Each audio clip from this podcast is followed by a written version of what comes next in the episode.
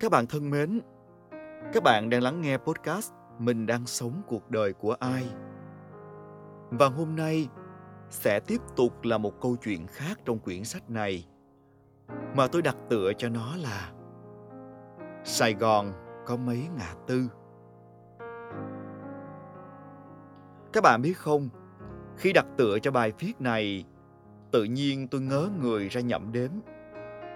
Đếm đâu được 3 phút, tôi tự thấy mình hơi điên. Nhưng kỳ thực hồi mới lên Sài Gòn lần đầu, tôi đã từng có cái suy nghĩ điên rồ này. Tôi đã đếm Sài Gòn có mấy ngã tư. Tôi nhớ hoài lần đầu tiên đứng giữa ngã tư hàng xanh, đón xe buýt để về ký túc xá tận Thủ Đức. Tôi lây hoay mãi vì không biết hướng nào về xa lộ Hà Nội, hướng nào ra bến xe miền Đông. Trời thì nhá nhem tối, ai cũng vội vã. Rõ ràng đứa bạn nói xe buýt số 8 chạy rất gần đó, đi bộ hơn trăm mét là thấy. Mà sao tôi nhìn chỉ thấy một ngã tư mênh mông xa lạ. Lần đầu tiên, tôi thấy mình yếu đuối và nhỏ bé giữa cái thành phố rộng lớn này.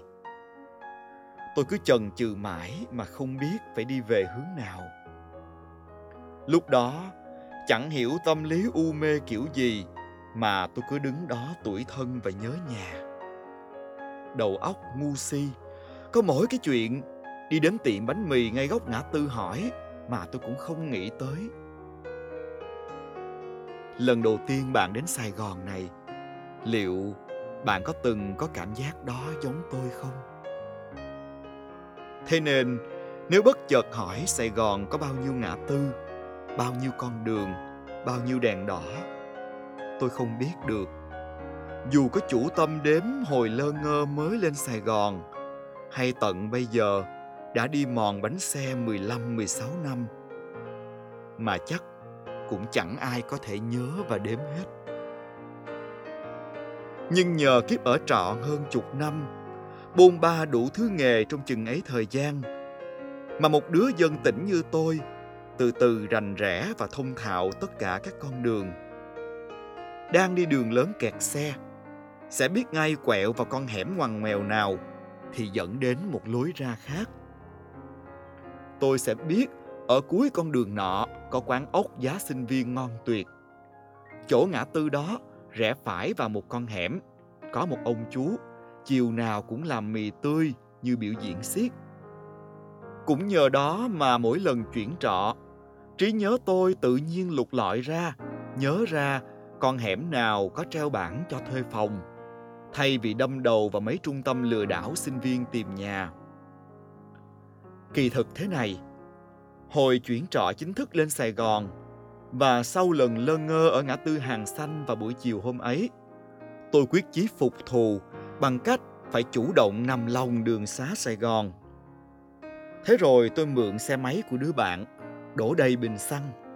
Buổi tối rảnh, tôi chạy từ khu trọ Nguyễn Hữu Cảnh, cứ thông dong đi miết, đi miết, quẹo vào không biết bao nhiêu con hẻm, rồi đâm ra không biết bao nhiêu con đường lớn. Có nhiều lúc đi lạc đâu tích quận 8 xa xôi. Gần một giờ sáng tôi mới mò được đường về. Vậy đó mà vẫn cứ thích đi hoài. Có một thói quen mỗi khi lái xe, tôi rất hay quan sát biểu hiện của những người đi đường. Xem lúc dừng đèn đỏ, ai cố tình vượt hay lên đứng hàng đầu. Khi qua những bùng binh tan tầm, ai khéo léo vượt qua được dòng người hổ lốn đang mắc kẹt trong đó. Ai ngu ngơ mãi không tìm thấy lối ra. Tôi hay để ý những người chạy gần mình lúc đường chiều đông đúc. Ai đang có việc hối hả, ai đang mệt mỏi, ai lại thư thái ung dung. Hoặc ở góc ngã tư kia, tại sao chiều nay bà bán bánh mì dọn hàng ra trễ? Ông chú hay bán vé số chỗ đó, sao hôm nay chẳng thấy đâu? Đôi khi tôi cảm giác việc đi đường cũng giống như cuộc đời mình vậy cũng quãng đường đó cũng quãng sống đó ngày nào cũng vậy nhưng có người đi về trong trạng thái an yên, hạnh phúc. Có người lúc nào cũng trong tâm thế vội vã, cáu kỉnh. Có người nhất định qua ngã tư sẽ nhường. Và cũng có người sẽ giành giật từng mm đường để tranh phần đi trước. Nhờ kinh nghiệm nhìn đường và nhìn người mà đôi lần chuẩn bị đi qua ngay khúc có vũng sình sau mưa. Tôi đáng biết ai chạy chậm khi đi qua khúc đó và ai sẽ ác nhân chạy băng qua, mặc cho sình bắn lên người khác. Có lần chở con nhỏ bạn thân phía sau. Tôi nói, bà cô kia sẽ quăng cái ly trà sữa hút xong xuống đường. Nó thì cãi, ăn mặc lịch sự như thế ai mà.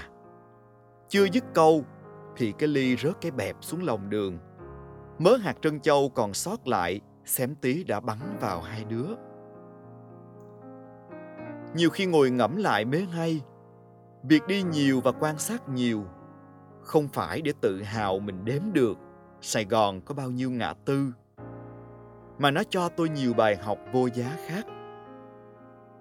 Tôi nhìn đường phố như chính những con đường đời mình sẽ đi qua, giúp mình trở nên khôn ngoan hơn, giúp mình biết chủ động lựa chọn những ngã rẽ nào đi đến nơi cần đến gần nhất. Tôi nhìn những chiều kẹt xe những bùng binh cuốn người ta như cuộn chỉ rối bời trong đó, như những thử thách, rào cản chúng ta gặp trong cuộc đời. Đi riết rồi thành quen, đi riết rồi biết cách vượt qua nhanh nhất. Những nhân dáng biểu hiện mình gặp trên đường cũng chẳng khác mấy những người mình gặp trong đời. Ai tốt, ai xấu, đi nhiều ắt biết, dẫu có che đậy bằng khẩu trang kín mít những bài học đó càng giúp tôi củng cố niềm tin. Đường đời của mình như thế nào, nhất định phải do mình định đoạt. Càng trải nghiệm nhiều, càng bản lĩnh. Bạn có thể va quẹt, có thể lạc đường, cũng có thể hỏi han, có thể tự rút kinh nghiệm rồi chọn lựa. Chọn tự đi tiếp, hay chọn để người khác dẫn đường? Tôi tin là mỗi con đường ở sài gòn cũng gắn với bạn rất nhiều niềm thương, nỗi nhớ. Cũng đã cùng bạn đi qua biết bao ngày nắng mưa và dạy cho bạn nhiều bài học giá trị. Những ngã tư bây giờ cũng đã biến đổi. Nhiều cầu vượt xây trên cao, tạo thêm những làn đường mới. Những đại lộ nối dài từ tây sang đông, tất cả giống hệt cuộc đời này mỗi ngày đều cho mình thêm rất nhiều lựa chọn.